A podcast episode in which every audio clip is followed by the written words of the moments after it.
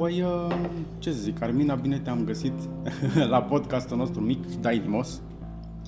Um, și de mult timp uh, vreau să stau de vorbă cu tine uh, despre cum înveți să înveți.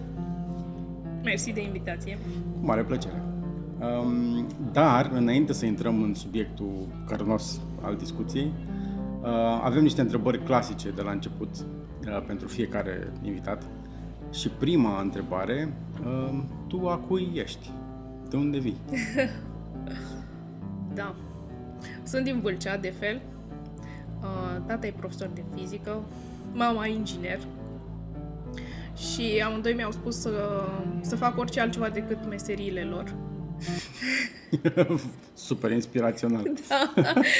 Așa că... Uh, Ori zis și de ce? Uh, tata că o să mor de foame. Uh, mama că fabrica nu e pentru o femeie. Și uh, așa am ajuns să studiez informatică. Uh, unchiul era programator, câștiga bine, a fost uh, o idee bună. Uh-huh. Și în uh, facultate mi-am dat seama că nu-i de mine, că nu-mi place să stau în fața calculatorului atât de mult. După pe primele două aia... săptămâni din spusele celebre. Da, exact. Și pe vremea aia uh, IT-ul era un job destul de solitar, nu era ca acum. Așa că m-am apucat de ISEC și de resurse umane. Am făcut recrutare în ISEC, era foarte mult despre a vorbi cu oamenii, mm. de a-mi face prieteni, mai ales că um, suntem la Pitești, aici am făcut facultatea. Nu cunoșteam când am venit în oraș decât uh, 3-4 oameni, uh, rudele mele de aici. Și uh, am ajuns să fac un fel de combinație de resurse umane și IT. Am mers pe drumul ăsta și uh, acum cred că sunt a educației, să zic așa. Cred că în zona asta mă învârt. Chiar citeam recent o carte că în momentul în care iei omului uh, misiunea și ce face, e foarte greu să spună... Peste cap, așa. Da. Și uh, simt nevoia să păstrez o ancoră, chiar dacă stau cu copilul de 2 ani și activitățile au fost mai uh, light. Sunt din zona asta de educație, învățare, Interesant. Numai ce am dat drumul la uh, online, vreau să zic, podcastul făcut cu Oani, cu Oana Călin, și la întrebarea asta i-am răspuns că e a lumii. Uh, tu ești a educației. Încep să devină în ce în ce mai interesante răspunsurile la întrebarea asta. Uh, după ce inițial uh, primii pe care am întrebat au povestit de familie, de sat, de oraș, de care, de unde vine. Uh, voi una după alta a lumii și a educației. Jesus, sunt foarte curios ce va urma după chestia asta. Da, um, mi-e foarte greu să zic că aparțin de un oraș sau de ceva anume. Uh, chiar număram la un moment dat, nu știu, pe la 20 ceva de ani, când am decis să mă întorc în România, că până la momentul respectiv schimbasem vreo 21 de chirii. Ma. Deci... Ești a drumului. da. E ok. Um, am găsit într-un TED Talk cu tine, nu mai știu în care din ele, că sunt mai mult de unul, e mai mult de unul, um, că spre cărți, spre citit, uh, te-a atras uh, felul în care taică tu te-a atras către citit, foarte devreme, că l-a da. făcut ca un joc. Da. Uh, și n-am găsit în speech respectiv cum a făcut chestia asta. Deci cum te-a atras către da. citit de la o vârstă foarte fragedă? Um, tata a fost, nu e, un om foarte rece. Acum s-a transformat de când e bunic, e altă poveste.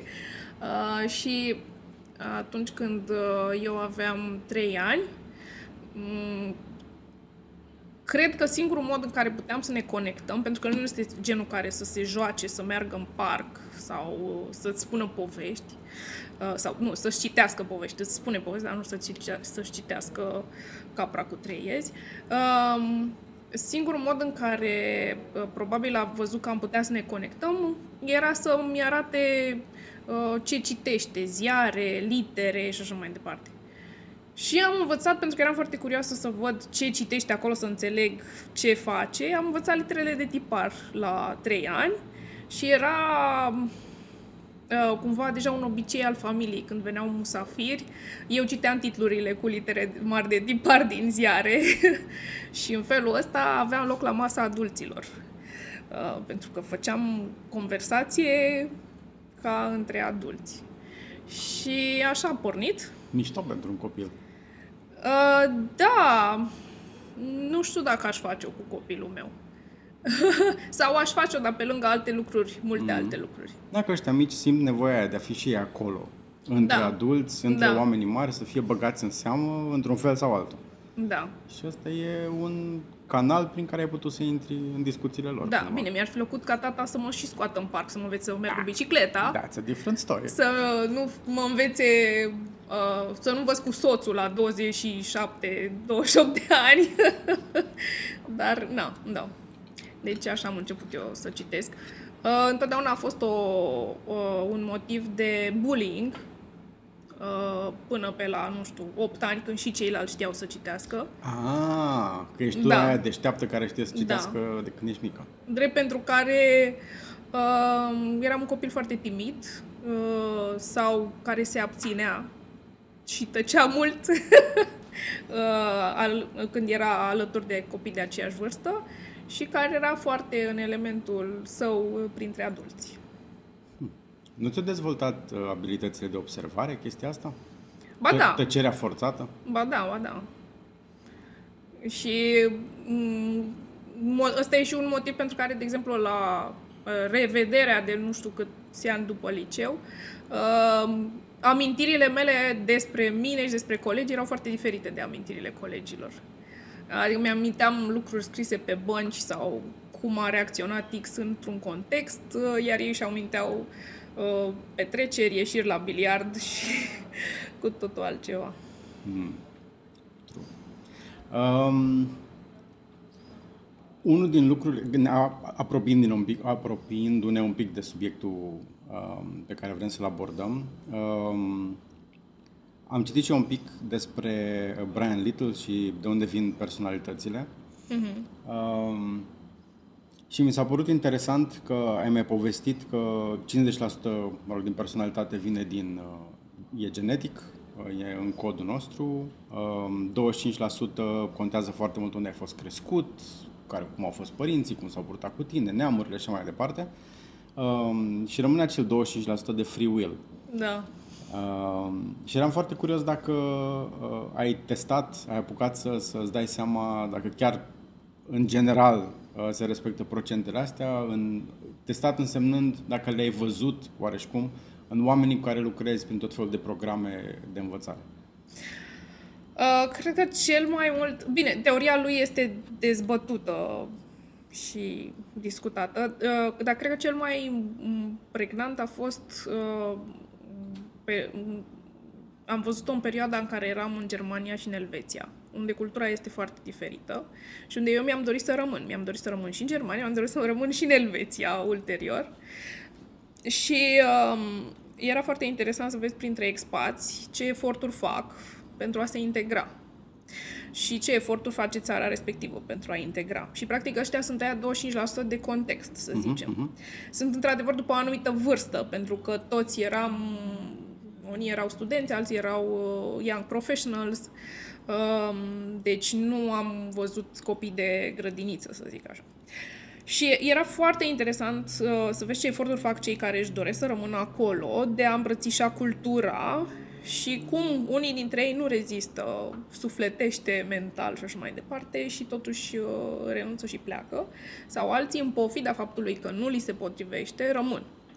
Și ce eforturi fac și ce taie din felul lor de a fi, adică din aia 25 de acasă uh-huh, uh-huh. Uh, ca să rămână. Uh, și, de exemplu, în Germania erau, uh, primul lucru la onboarding a fost uh, un curs de cultură germană. Și pe mine mă fascina, îmi plăcea foarte tare, învățasem germana dinainte uh, și în cadrul cursului, la un moment dat, am vrut să le spun ce fain, și românii fac așa. Nu, nu, nu, nu interesează, nu contează cum fac românii. Ești aici să înveți cultura germană. Deci, practic, implicarea, dorința de a-mi exprima uh, partea mea culturală, să zic așa, moștenirea culturală, nu și avea locul acolo. Mm-hmm. Și atunci mi-am dat seama, ok, deci este you embrace the whole thing sau, sau nu. nu. Uh, și chiar și... e parte din, e o caracteristică culturală a Germaniei că nu interesează despre alte culturi sau era... Uh, era în Frankfurt, nu știu dacă în restul țării, uh, și în industria asta, finance, IT, uh-huh, uh-huh. automatizări, să zicem. Uh, pentru că mergea pe principiu că dacă vrei să rămâi, trebuie să te adaptezi. Mi se pare un principiu sănătos. Uh, și am avut colegi care au rămas și au făcut eforturi și mie chiar mi s-a părut că li s-a schimbat comportamentul și personalitatea, zice, adică atât de mare era schimbarea.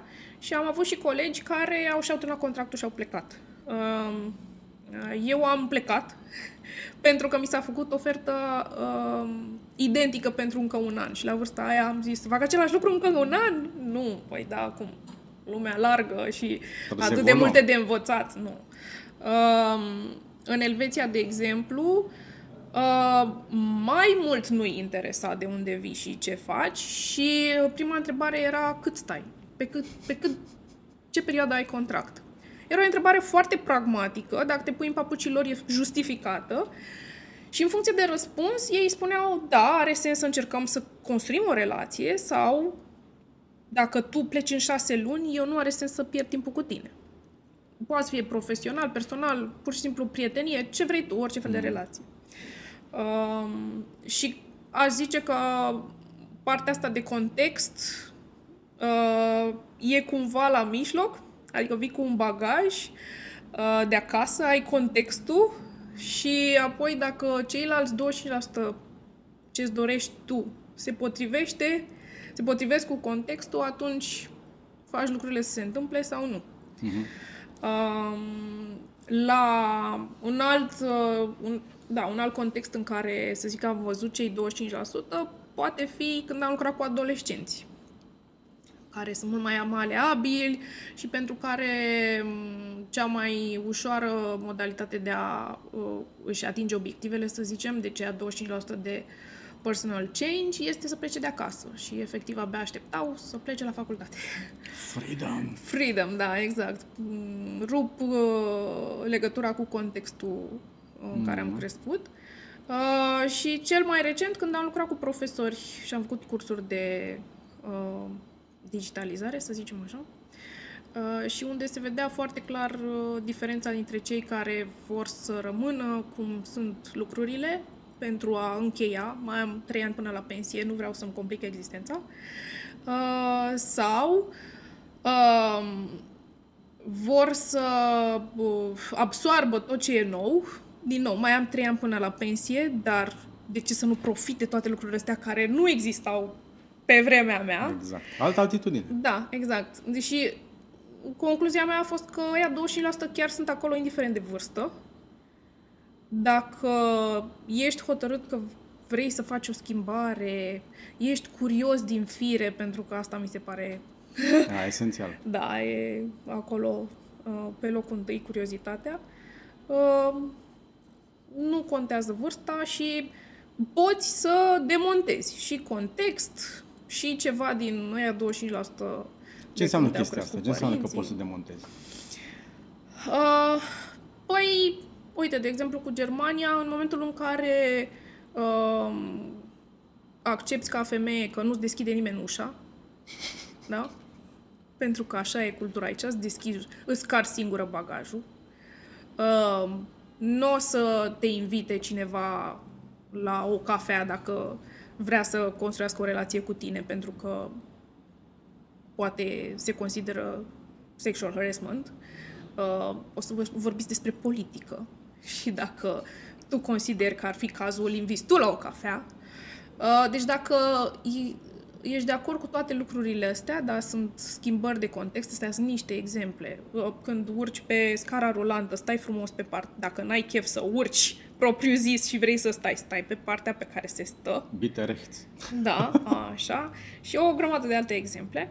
Um, dacă îmbrățișezi contextul ăsta, atunci îți rescrii codul. Dar dacă nu te împaci cu lucrurile, Ok. Um, și tu acum ce faci? Ce înseamnă arhitect de învățare? Uh, da. Um, momentan nu mai fac asta. Sunt într-o pauză. Am decis să iau un fel de sabatic. Înseamnă să creezi proiecte sau proiectul, designul uh, unui curs. Nu îl livrezi neapărat, uh, deci ești un fel de arhitect. Nu vii să torni cimentul, uh, dar faci proiectul și te asiguri că dacă vrei casă cu etaj, grinzile susțin structura și așa mai departe. Um, e un domeniu foarte puțin cunoscut și accesat în România. La un moment dat, uh, nu mai știu cu cine discutam, totuși am avut un fel de interviu, dacă mi-am amintesc, și mi s-a spus, a, păi sunteți doar cinci în țară. Ok. Ca denumire sau... Uh, Ca um, ocupație, să zicem. Uh, și a fost interesant. Uh, am zis, cine sunt ceilalți? Că mi-ar plăcea să-i cunosc. Atât de uh, rară e ocupația asta. Pentru că uh, atunci când faci arhitectură de învățare, să zicem, um, iei foarte multe lucruri în considerare. Uh, lucruri pe care companiile nu au timp să le ia în considerare sau nu au buget Când, să când le își construiesc adreseze. propriile Da. cursuri sau propriile Da, programe exact, de învățare? exact. Și pentru că uneori nu vrei să-ți complici existența atât de tare, uh, ăsta e grupul meu de, uh, să zicem, publicul țintă, da, grupul de angajați sau grupul de profesori, de adolescenți, ce sunt, crește fă ceva cu ei. De obicei asta e abordarea. Hai să le dăm ceva. Da, și un arhitect de învățare începe să pună întrebări incomode de cele mai multe ori. Ok, dar ce vrei să-și dezvolte, ce comportamente ai vrei să vezi la ei, uh, ce competențe ai vrea să-și crească, ce competențe n-au deloc și îi luăm de la zero. După care începe negocierea. Ok, și în crezi că în 20 de ore uh, oamenii ăștia chiar o să reușească să gândească mai critic decât gândesc acum? Aș avea nevoie de 40 de ore. A, păi nu se poate că nu avem buget. Și toată munca asta dintre momentul în care zici um, hai să facem, până când chiar ne apucăm, un trainer livrează conținutul respectiv, să zicem, uh, sau contextul de învățare este creat și oamenii se apucă să învețe, că uneori nu e neapărat nevoie de un trainer. Uh, toată munca asta este munca unui arhitect de învățare. La mine e și digitală, pentru că în ultimii doi ani am lucrat doar online. N-am mai avut niciun fel de curs, atelier, experiență. By față în choice față. sau uh, că a venit pandemia, te-a împins în direcția asta? Uh, și și, în felul ăsta am putut să fiu aproape de copilul meu și um, chiar mi-am dat seama că e o zonă în care mă simt ca peștele în apă. Am avut ceva tentative înainte, dar de fiecare dată era, a, da, nu, că nu e nevoie încă. În momentul în care a venit pandemia, da, e singurul mod în care putem. Și, practic, context, schimbarea contextului pe mine m-a ajutat să fac trecerea asta. Hmm. Și clienții au fost mai responsive că nu au avut de ales, practic, Da, uh, la Exact. trecerea online. Da, dar am avut și clienți în ăștia doi ani care, uh, pentru care am creat uh, absolut toată experiența, tot contextul și uh, experiența a fost livrată în sala de training a companiei de către un trainer local. Mhm. Și doar arhitectura din spate a fost făcută de tine. Da. Și Ok. mi se pare, sincer, mi se pare cea mai faină și cu cea mai mare valoare adăugată uh, experiență de învățare. Pentru că am primit niște întrebări de la trainerul respectiv la care nu m-aș fi gândit, din papucii de arhitect, pentru că mie mi-era clar că nu o să livrez eu conținutul, dar uh, dacă l-aș livra, știam cu la- cum l-aș livra. Uh, am primit niște întrebări foarte faine de la uh, business partnerul de pe resurse umane, a fost și CEO implicat, chiar a fost o experiență foarte faină. Dar un astfel de pachet costă, adică a fost un proiect la care am lucrat aproape 8 luni, uh, cu o echipă de 3 oameni și uh, de partea lor au fost 3 oameni și angajamentul a fost de la început că e ok cât costă. Rar clienți de ăștia. Da, ăsta e american. În România n-am avut. Foarte mișto. da. Și clientul era în state pentru care ai livrat sau era aici? Da, era în state. Ah. Și Încep să explice niște lucruri. din start, da, um, ce e foarte interesant, cei mai faini clienți mi se pare că sunt cei care au dat-o în bară prima oară. Adică um, clientul ăsta inițial a încercat să facă in-house niște lucruri, pentru că el și partenerul lui știau cum se fac lucrurile. Um, a început să construiască echipa, să o trainuiască și așa mai departe. Mm-hmm. Au dat fail, pentru că în final și-au dat demisia toți din echipă și a zis ok, trebuie să facem lucrurile ca la carte și practic uh, pachetul pe care l-am construit eu o să-l folosească probabil 5-7 ani pentru a construi echipe în mai multe țări de la zero. Ce fain. Da. Și deja prima există și e funcțională, deci se mută la a doua țară. So it works. so it works, da, exact. Păi, cred că asta e cel mai mișto feedback pe care poți să-l primești. Da, și e un rol foarte fain, pentru că în România, uh, în zona asta de învățare, cel puțin cu clienți corporate, uh, ești jack of all trades, dar de fapt și în ONG ești jack of all trades.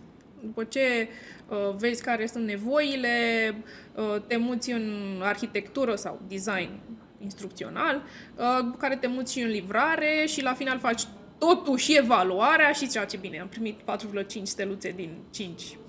Well, you did everything. nu. Te-au văzut atât de mult în toate fazele încât... Um, da, și varianta asta... Așa a fost, uh, într-un fel, în programul ăsta de Digital Skills pentru profesori. Partea foarte faină a fost că am început cu... Am vrut să facem, uh, cu Digital Nation, am vrut să facem programul cu 300 de profesori, un pilot. Brusc s-au înscris mult mai mulți, așa că pilotul a fost, uh, dacă mi-amintesc bine, cu vreo 9000. Ui, Da, tot, uh, tot ceea ce însemnat infrastructură IT a fost foarte, foarte fain, că am avut o echipă care s-a ocupat de toată povestea asta profesionist. Um, și o echipă de engagement sau customer service foarte faină. Și în final am ajuns la 40 de mii. Da. Și uh, ar mai fi fost loc, uh, doar că uh, știe povestea aia cu cei care abia așteaptă schimbarea, o îmbrățișează și ultimii adopters. Cred că am ajuns așa pe, pe vârf și ultimii adopters sunt mult mai greu de convins să participe la astfel de cursuri. A, e, e o senzație foarte plăcută. La locul de joacă acum câteva zile m-am întâlnit cu o educatoare care nu ești tu, Armina? Ba da. Am făcut cursul tău de profesor în online acum un an. Nu știam că ești din Pitești, credeam că ești din București. ce mișto. da, foarte fain. Super cool. Um, acum câteva episoade am stat de vorbă cu Vasile Brașoveanu, uh, mă rog, un fel de domn trandafir al educației, mm-hmm. din punctul meu de vedere. Um, și unul din subiectele pe care am tot dezbătut a fost um, faptul că, uh, mă rog, copii, elevi, studenți, adulți, uh, nu prea știu cum să învețe. Uh, nu și-au găsit felul lor natural, învățat, whatever, um, care li se potrivește și prin care reușesc să absoarbă ce au nevoie să absoarbă, că e de citit, că e de lucru, că e de mai știu eu ce. Um, și vreau să te întreb, uh, pentru că nu am văzut multe cursuri sau multe abordări de programe de învățare în care să înveți cum să înveți, Mhm. uh, în afară de al tău, um, cum te-ai apucat de el și de ce te-ai apucat de el? Da. Um, cumva ce fac în cursul ăsta am tot făcut, dar bucățele, uh, fragmente și așa mai departe în uh, proiecte diverse pe care le-am făcut cu școala de valori, pe compropriu, cu Digital Nation, uh, în diverse forme. Și de fiecare dată a fost ceva de genul, "Mm, asta e așa roată de rezervă, a cincea roată la căruță. Știi, ne-am dat seama că dacă vrem să învețe programare, ar fi fain să le povestim și cum să caute pe Google. Um, chiar um, uh, în Digital Nation chiar este un mentor care are ca citat personal. Nu știi cum caută pe Google și prima reacție a cursanților a fost Dude, păi tu nu ești aici să-mi spui? Uh-uh. Și atunci am zis, ok, hai să vedem, hai să le explicăm cum să caute pe Google, pentru că mi se pare mișto abordarea ta, dar oamenii ăștia nu știu să facă asta. Um, un alt context a fost uh, uh, cel uh, de, nu știu, 10 ani sau câți au fost cu școala de valori în care uh, liceenii erau wow, ne-am jucat și am învățat din chestia asta. Uh, nu m-am mai jucat de când eram la grădiniță. și mm, nu conștientizam că învăț lucruri uh, jucându-mă. Și mi-am dat seama că există niște bucățele uh, care um, sunt cumva așa, nu știu, suplimente alimentare, să le zicem. Uh, adică, de exemplu, în experiențele cu liceenii, noi făceam debrief la final, întotdeauna. Și debrief-ul aveam o fixație că trebuie să fie, uh, dacă nu la fel de mult timp, măcar o treime din timpul exercițiului. Uh, în general, lumea întreabă ce ai învățat din chestia asta, așteaptă 5 secunde, răspund 3 Doi, trei, entuziaști exact. și trecem mai departe. E, la noi era o cultură pentru debrief. Și asta este, debrieful, de exemplu, este una dintre metodele cele mai sănătoase de a învăța să înveți. Um, iar uh, în experiența asta cu caută pe Google, din nou, am făcut niște filmulețe despre cum să caute pe Google. Um, și uh, practic am încercat să conving mentorii, care de fapt sunt profesioniști IT, uh, și își doresc să învețe pe alții să facă programare, dar nu sunt neapărat profesori, uh, să-i conving că, într-adevăr, metodele lor funcționează foarte bine pentru ei și sigur ar funcționa și pentru alții dacă le-ar explica cum să facă asta. Și apropo de cum să înveți să înveți, de exemplu, pentru programatori, um, pe lângă că proiectele Digital sunt super faine, dacă vrei un curs fix de, fix de, de cum să înveți să înveți, e un programator român care a pus pe Udemy un curs de cum să înveți să înveți, care e genial. Uh, gândit pentru IT-ști, da, sau cei care vor să devină IT-ști. Uh-huh. Și mi se pare foarte fain. Um, și am mai, m-am mai lovit cumva de chestia asta și în ultimul program al Digital Nation, cel mai recent, Gata de Bac, unde uh, avem profesori foarte faini care sunt dincolo de a fi profesor, sunt și mentor și așa mai departe, um, și care au spus, chiar recent am, am dat share la un articol de pe Digital Nation, care au spus că de fapt uh, uh, a lua bacul sau a pregăti pe cineva pentru a lua bacul uh, este foarte mult despre încredere în sine și despre a lucra cu traumele că nu pot. Deci, din nou, acea bucățică de învață să înveți, pentru că dacă profesorul de chimie a țipat la tine și tu ești ușor de intimidat, nu o să mai îți placă chimia, nu o să mai înveți chimie. Uh-huh, uh-huh. Deci e despre traumă, nu e despre chimie. Uh, și este despre a învăța să înveți. Cum îți descoperi uh, stilul preferat de învățare? Pentru că aici cred că au cei mai mulți avem o problemă. Uh, poate și pentru că uh, ne-au traumatizat oareșcum școala, uh, cerându-ne în general să tocim. Și să răspundem la întrebări, nu exact. să punem întrebări. Exact, exact. Și atunci nu, nu am apucat să ne descoperim felul nostru natural de a învăța. Da. Cum poți să faci chestia asta? Um, eu zic că poate să existe un fel natural sau preferat, dar nu ar trebui să te oprești acolo. Uh-huh. Deci ar fi foarte fain să explorezi, să încerci diverse lucruri, să vezi din ce înveți. Pentru că poate înveți mai mult dintr-o uh, excursie cu bicicleta decât dintr-o lecție de geografie. Uh, sau dacă mergi în retezat, o să îți fie mult mai ușor după aia să înveți munții, uh-huh. vârfurile și altitudinile și așa mai departe. Um, dacă vrei să înveți matematică, s-ar putea să fie mult mai interesant să înveți uh, uh, de la un profesor sau uh, din probleme de zi cu zi, de genul chiar mi-au rămas în minte niște întrebări, probabilități jucând barbut sau unghiurile nu știu, de 30 de grade, 45-90, jucându-te cu ștergătoarele de la mașină și așa mai departe. Um, sau poate că înveți mai bine când subliniezi pe o carte. Uh, deci ideea e să testezi diverse lucruri. Acum, cu testatul. Noi suntem expuși la foarte puține variante de a învăța și de fapt aici se rupe filmul.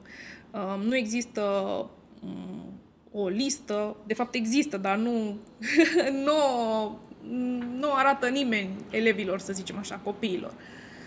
există liste de metode de învățare. Cel mai fain ar fi efectiv într-o vacanță să iei lista aia de metode și să vezi, să încerci efectiv cu mintea deschisă și să vezi ce ți se pare interesant. Pentru că, de exemplu, și asta e o experiență de învățare. Eu povestind, povestind lucrurile astea, ele se așează mult mai bine în memoria mea uh, decât dacă nu mă întrebai și nu-ți povesteam. Um, și atunci asta poate fi o metodă pe lista respectivă. Poate să fie inclusiv uh, uh, să faci un canal de YouTube, pentru că mulți zic, a, ce Instagramer, sunt și influencer și nu știu ce. Fai, păi dacă îmi povestești altora, înveți cel mai bine. Se, se memorează cel mai bine. Uh, pot să fie experiențe, pur și simplu, cum ziceam, mergi pe munte, pe stradă, pe whatever. Pot să fie experiențe cu alți oameni, pot să fie alea clasice, uh, citit, subliniat și așa mai departe. În momentul în care încerci de pe listă diverse și găsești cele, pe, le găsești pe cele care ți se potrivesc, pasul următor este să le ții minte, mm-hmm. să le antrenezi, uh, adică uh, tendința va fi, ok, mi-a cerut să citesc de la pagina 50 la 75 din manual, tendința va fi să citești și atât. Dar uh, cu conștientizare intenționată, ar trebui să încerci să subliniezi, să povestești cuiva, uh, băi, tu ai citit, da, hai să vedem ce am reținut. Uh, să, poate să faci un filmuleț, uh, să uh, țipi în oglindă sau să cânți la duș ce ai învățat din paginile alea și așa mai departe. Să continui să încerci diverse alte forme și în momentul în care devii foarte abil la a învăța, uh, o să-ți dai seama cele, care dintre metodele pe care le-ai încercat sunt cele mai eficiente în diverse contexte. De exemplu, um, mie îmi place tot timpul să învăț ceva nou. Acum urmez un curs de blockchain pe Coursera. Și pe Coursera există videouri, îți dau și linkuri la resurse scrise. Eu nu citesc resursele scrise. Nu am răbdare. La videouri mi-am dat seama că mă ajută foarte tare să urmăresc transcrierea Uh, care e greu de urmărit în browserul de pe laptop. Uh-huh. Este mult mai ușor de urmărit în aplicația mobilă. Și mi-am dat seama că pot să învăț și mai bine dacă îl dau pe mut pe nenea ăla și doar citesc transcrierea care face highlight pe uh, ceea ce zice nenea că dau play. practic. Da. Um, și asta este o tehnică. Uh, în momentul în care uh, citești, de exemplu, uh, să, să fie foarte îngust uh, spațiul de citit, pentru că citești mult mai repede decât dacă ai o pagină A4 landscape. Uh-huh, uh-huh. Așa. Uh, și poți să te concentrezi mult mai repede, că e focusul pe o Așa. Uh, plus că aici, de exemplu, se colorează scrisul în albastru în momentul în care nenea pronunță. Uh, din nou, pentru ochi e mult mai uh, sănătos. Cât rețin, păi, nu știu, dau testele pe care mi le cer ei și mergem mai departe. Dar, clar, e cea mai eficientă metodă pentru mine. Um, și ajungi să faci îmbunătățiri. Și o să dau un exemplu și din ceva total diferit. Um, m-am reapucat de sport și pentru că am avut uh, episoade de sport în care m-am ținut, altele în care am renunțat și așa mai departe ca oricine, uh, am ajuns uh, în uh, filmul în care um, uh, o iau ca pe o experiență de învățare. Așa că mi-am făcut frumos un Excel în care mi-am setat niște obiective uh, pe care nu le îndeplinesc întotdeauna, ceea ce este perfectly ok, pentru că nu vreau să renunț, fiindcă nu reușesc să le îndeplinesc. Asta e o altă chestie, că avem așa niște pretenții foarte mari de la noi când ne apucăm așa, deci incremente mici um, și pentru că E, e un spreadsheet pe care l-am pe telefon. Dacă astăzi îmi propusesem că fac, uh, uh, nu știu, leg day, da? Așa, și nu mi-a ieșit pentru că în momentul ăsta chiar vreau să dorm când doarme bebe, uh, o să scriu acolo somn. Și e perfect în regulă. Uh, și după 25 de zile m-am uitat în Excel, am tras niște concluzii, mi-am dat seama ce pot să optimizez, ce funcționează pentru mine și am făcut modificările respective. Și merge strună. Asta se, asta e se o face... de obiceiuri, practic. Da, și asta uh, e ce lipsește, să zicem, elevilor, apropo de Brașov... Brașovanu? Brașovanu, așa. Uh, pentru că treci atât de repede prin materie, se schimbă lecțiile, subiectele, mai ai și niște teze, niște testări, unde doar uh, te gândești să treci sau să iei notă mare, pentru că tata o să zică și ceilalți ce note au luat? Ăsta e tata, tatăl meu. păi au fost și note de 10. Așa, și tu de ce ai luat doar 8? Când primești o replică de genul ăsta, nu mai poți să fii într-o zonă de confort în care să explorezi, să vezi cum ai învățat tu cel mai bine fizică sau... Da, că știi ce urmează, știi întrebarea. Da. Uh, și ar fi grozav, de exemplu, uh, să existe o pauză într-un semestru. Să existe două săptămâni în care tragi concluzii despre cum ai învățat până acum la cele opt materii pe care le faci. Cu ce ai rămas, da, for real, nu Ce a teste. funcționat pentru tine, da, exact. Nu contează notele. Uh, Ce din stilul profesorului X sau Y te ajută, ce nu te ajută, inclusiv să mergi la profesorul respectiv și să-i spui, știți, când ridicați vocea, eu nu mai pot să gândesc, mă blochez. Aproape că nu pot să-mi imaginez chestia asta întâmplându-se într-o școală generală sau la liceu. Da, Din păcate. din păcate. Pentru că ar fi normal.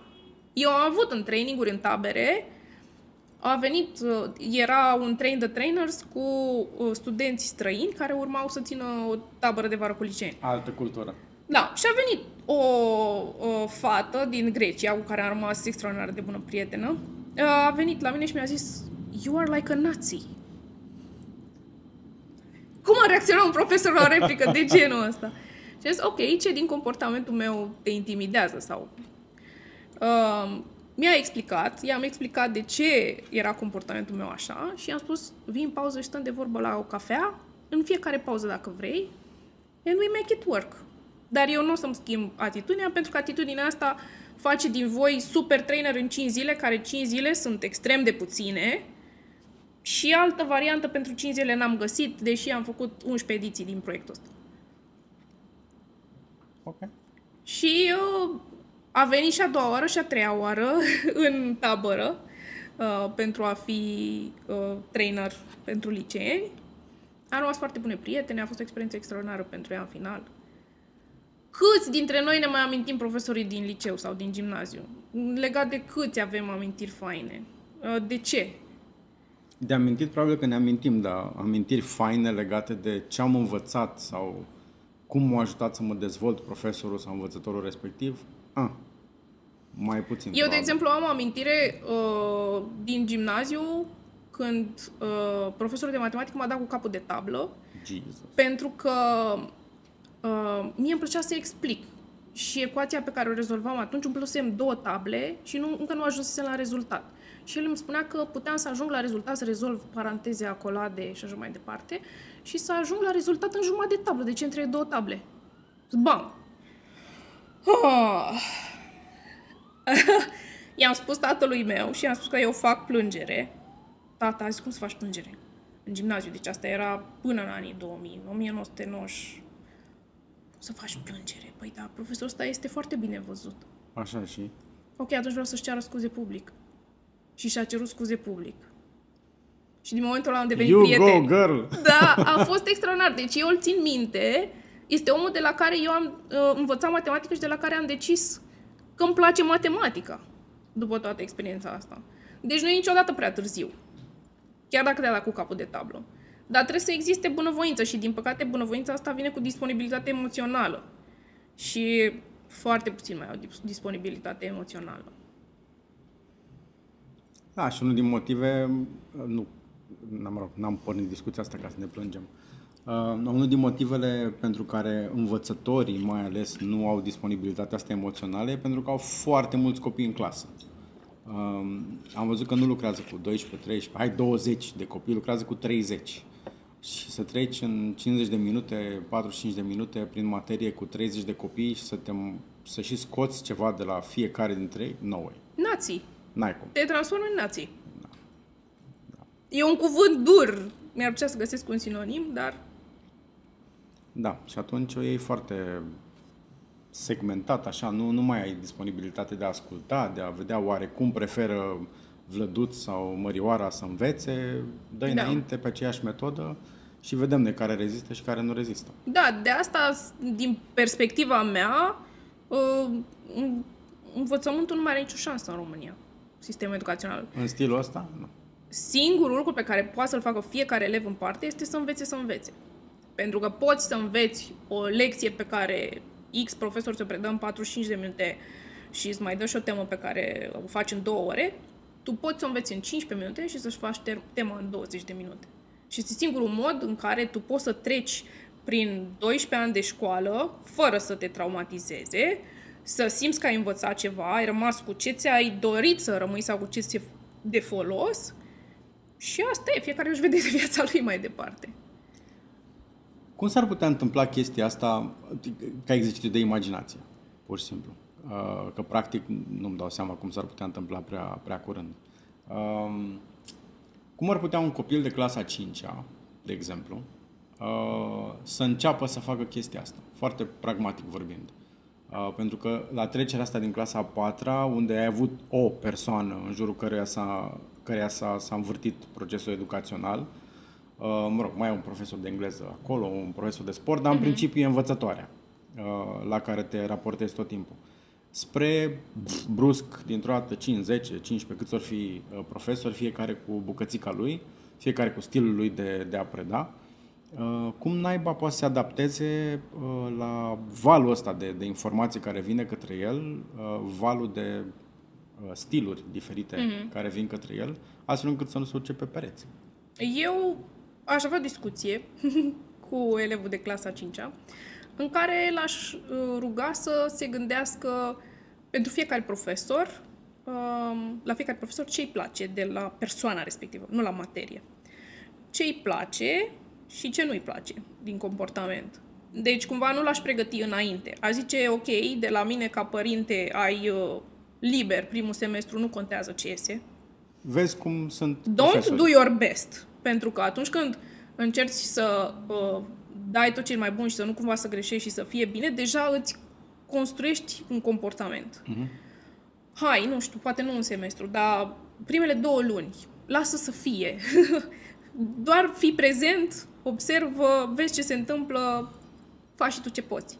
După care, hai să vedem, fiecare profesor ce stil are, ce personalitate are, trei cuvinte. Nu trebuie să avem cine știe ce vocabular și să facem acum psihanaliză. Ok, hai să vedem, materia asta îți place, dacă încă nu poți să-ți dai seama, dă o șansă și vezi dacă descoperi că îți place sau nu. Dacă deja ți-ai dat seama că nu-ți place, hai să vedem de ce. E din cauza profesorului, din cauza bucății pe care ai studiat-o până acum sau pur și simplu zici că, băi, asta nu e de mine. Și pentru fiecare materie în parte aș face un plan. Poate că sună foarte elaborat și zici, ok, asta e de PhD, nu e de clasa 5 dar planul ăla este foarte simplu. Este o, un commitment din partea părintelui și al copilului să aloci, ca acel copil să aloce mai puțin timp, uh, pasiune, dorință sau mai mult din fiecare pentru o anumită materie. Pentru că, de fapt, lucrul ăsta în România nu se întâmplă, să te focusezi pe ceea ce ți se potrivește, că ai talent, ai pasiuni, uh, descoperi niște lucruri la care te pricepi mai bine sau nu. După ce ai început să descoperi și sincer, până într-a cincea ai descoperit destul de multe dacă mm, ești conștient de tine, dacă părinții îți mai pun din când în când întrebări de ce îți place, ce nu-ți place, și ca părinte să fie ok că la unele materii 5 e în regulă. Tatăl meu în clasa 6 mi-a zis ok, hai gata cu olimpiadele la fizică. Dar de ce? Că tu faci fizică, el făcea tot felul de experimente, aducea acasă dispozitive, aprindeai LED-uri, stingeai circuite. Da, era exciting, exact. Și a zis, nu o să poți să pui pâine pe masă cu fizica. Lasă fizica că a avut sau nu dreptate, în fine, m-am lăsat de olimpiade, mi-am dat seama că într-adevăr nu puteam să fac performanță în zona asta, pentru că îmi place, dar nu e ceva în care să fiu, să excelez. Și a fost cumva asumat de ambele părți că la fizică o să iau cât o să iau, să nu rămân corigentă. Și a fost un 6, 7, 6, 7 și am încheiat povestea. Mm-hmm. Okay. Asta înseamnă că ești și împăcat că nu o să fie liceu de top, că nu o să fie... Că asta este cea mai mare presiune pe care o poate primi un învățăcel, indiferent de vârstă. Notele. Și dacă ești uh, angajat și mergi la un training de perfecționare, Dacă este despre note, s-a terminat. Și asta ține și de cultura românească. Da, și pe baza notelor respective poți să intri într-un liceu bun sau nu. Da. Deci, și aici e o altă discuție de ce înseamnă liceu bun. Pentru Da, că sunt exact. inclusiv unii părinți care, dacă nu primesc copiii miliarde de teme pentru acasă și tot felul de proiecte de făcut, înseamnă că nu e liceu bun, dacă nu sunt încărcați să le zboare ochii din cap. Da. Da. Um, o ultimă întrebare legată de subiectul ăsta. Uh, ce învață lumea în cursul tău de învață cum să înveți? Pe Învață, scurt. da, învață să înveți. Um, E un curs pe care nu l-au făcut prea mult, pentru că e cu asumare de explorare. Și, practic, în trei săptămâni um, primești ceva teorie, din care citești ca dintr-un bufet suedez ceea ce ți se pare interesant sau urmărești, că sunt și videoclipuri, um, și înțelegi ce înseamnă învățarea, care sunt metodele de învățare uh, din care ai putea să uh, încerci câteva, uh, care uh, sunt niște metode clasice de memorare, în caz că ai nevoie de memorare, uh, de ce testările sunt bune, dar notele n-ar trebui să te intereseze um, și așa mai departe. Se dărâmă niște mituri, după care în a doua săptămână efectiv îți alegi un obiectiv de învățare și încerci să vezi ce reușești să faci pentru a-l atinge. Alegând una, două, trei, câte stiluri de învățare crezi tu că ți se potrivesc pentru a atinge obiectivul respectiv de Stiluri, învățare? metode, da, exact. Adică m, și sunt, am avut cursanți care, uh, de exemplu, uh, își doreau să revină la niște pasiuni vechi, pentru că le era dor. Um, De exemplu, a cântat la flaut. Um, și um, am- aveam discuții, ok, de ce n-ai mai făcut asta, de ce nu poți să faci, de ce îți dorești să faci. Păi deranjez vecinii, în Italia aveam uh, o trupă în care făceam asta, aici n-am pe nimeni și așa mai departe. Ok, hai să vedem ce metode de învățare se potrivesc pentru a continua să practici uh, uh, ceea ce îți place uh, și a te perfecționa, pentru că asta era dorința, având în vedere că tot contextul ăla nu mai există. Uh, sau am avut cursanți care uh, își doresc să aibă mai multă grijă de ei înșiși. De exemplu, un ITist care și-a propus să mănânce mai sănătos, având în vedere că lucrează de acasă, lucrează 14 ore pe zi. Um, și abordarea a fost total diferită. Uh, hai să vedem ce, ce te-ar ajuta. Păi un mobile app, ok. Uh, în săptămâna respectivă a căutat să vadă ce mobile app uh, îi se pare cel mai ușor de folosit. A găsit vreo 3, le-a testat, a gătit rețete din mobile app-ul respectiv și a calculat caloriile și în final a decis, ok, o să folosesc pe asta mai departe și era foarte încântat că în loc de pizza, burger și cartofi prăjiți, în săptămâna respectivă mâncase mai sănătos, uh, gătit de el în 5 minute. Um, poți să zici că e schimbarea unui obicei, dar, de fapt, este o călătorie de învățare în care ești propriu profesor, ești și elev și tragi și concluzii și faci evaluare. Uh, pentru că dacă nu treci prin etapele astea, nu o să se întâmple nici schimbarea acelui obicei. Deci, de fapt, înveți să te hrănești mai sănătos. Sau poți să o traduci în alte feluri. Um, de exemple pot fi multe. Majoritatea cursanților vor să învețe o, lo- o nouă limbă străină sau um, să-și ia o certificare în project management, de exemplu, și atunci um, mai degrabă îi ajut să-și planifice câte ore, când, cum, um, printre job și alte responsabilități. Uh, Cei care vor să învețe o limbă străină, discuția e foarte mult despre, ok, cu certificat, nu, ce cursuri și așa mai departe. Au fost, uh, la un moment dat erau șase sau șapte în aceeași grupă de curs care vreau să își perfecționeze limba germană și am zis, da, faceți o grupă împreună, că o să funcționeze mult mai bine. Au fost sceptici, au încercat, au avut vreo 3-4 întâlniri o dată pe săptămână. A fost o experiență de învățare faină. Um, ideea e să se expună. Deci în a doua săptămână te expui la diverse și încerci, testezi. Și în a treia săptămână tragi concluzii de ce funcționează pentru tine, ce ai vrea să mai încerci și așa mai departe. Și decizi dacă vrei să continui chestia asta sau a fost doar ca să înveți să înveți. E un pic meta așa, pentru că îți trebuie un obiectiv de învățare. Mulți zic, ah, dar ce să-mi ale, că aș vrea să învăț atât de multe sau nu vreau să învăț nimic în momentul ăsta. Mm. Just pick something.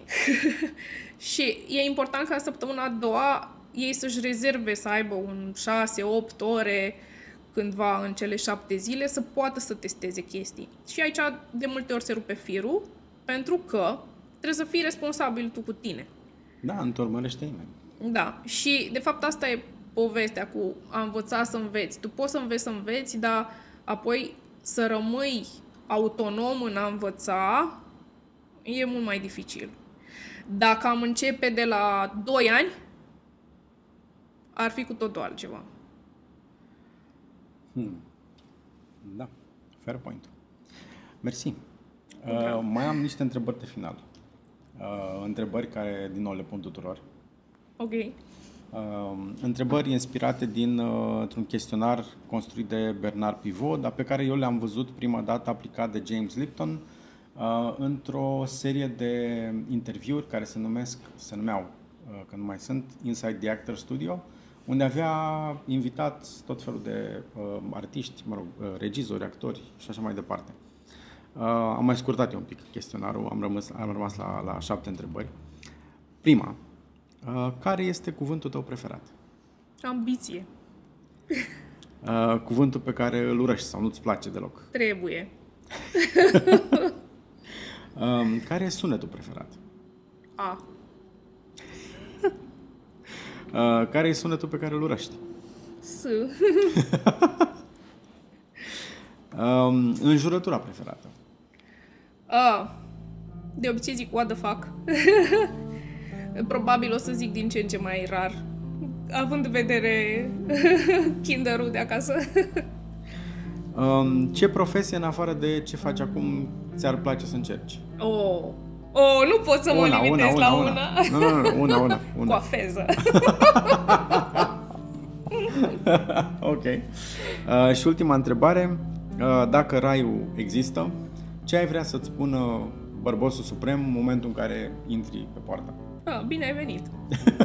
Welcome. Da. Deși nu Ah. cred că există, da. Bine te-am găsit. That's another story. da. Armina, mersi tare mult. Cu drag.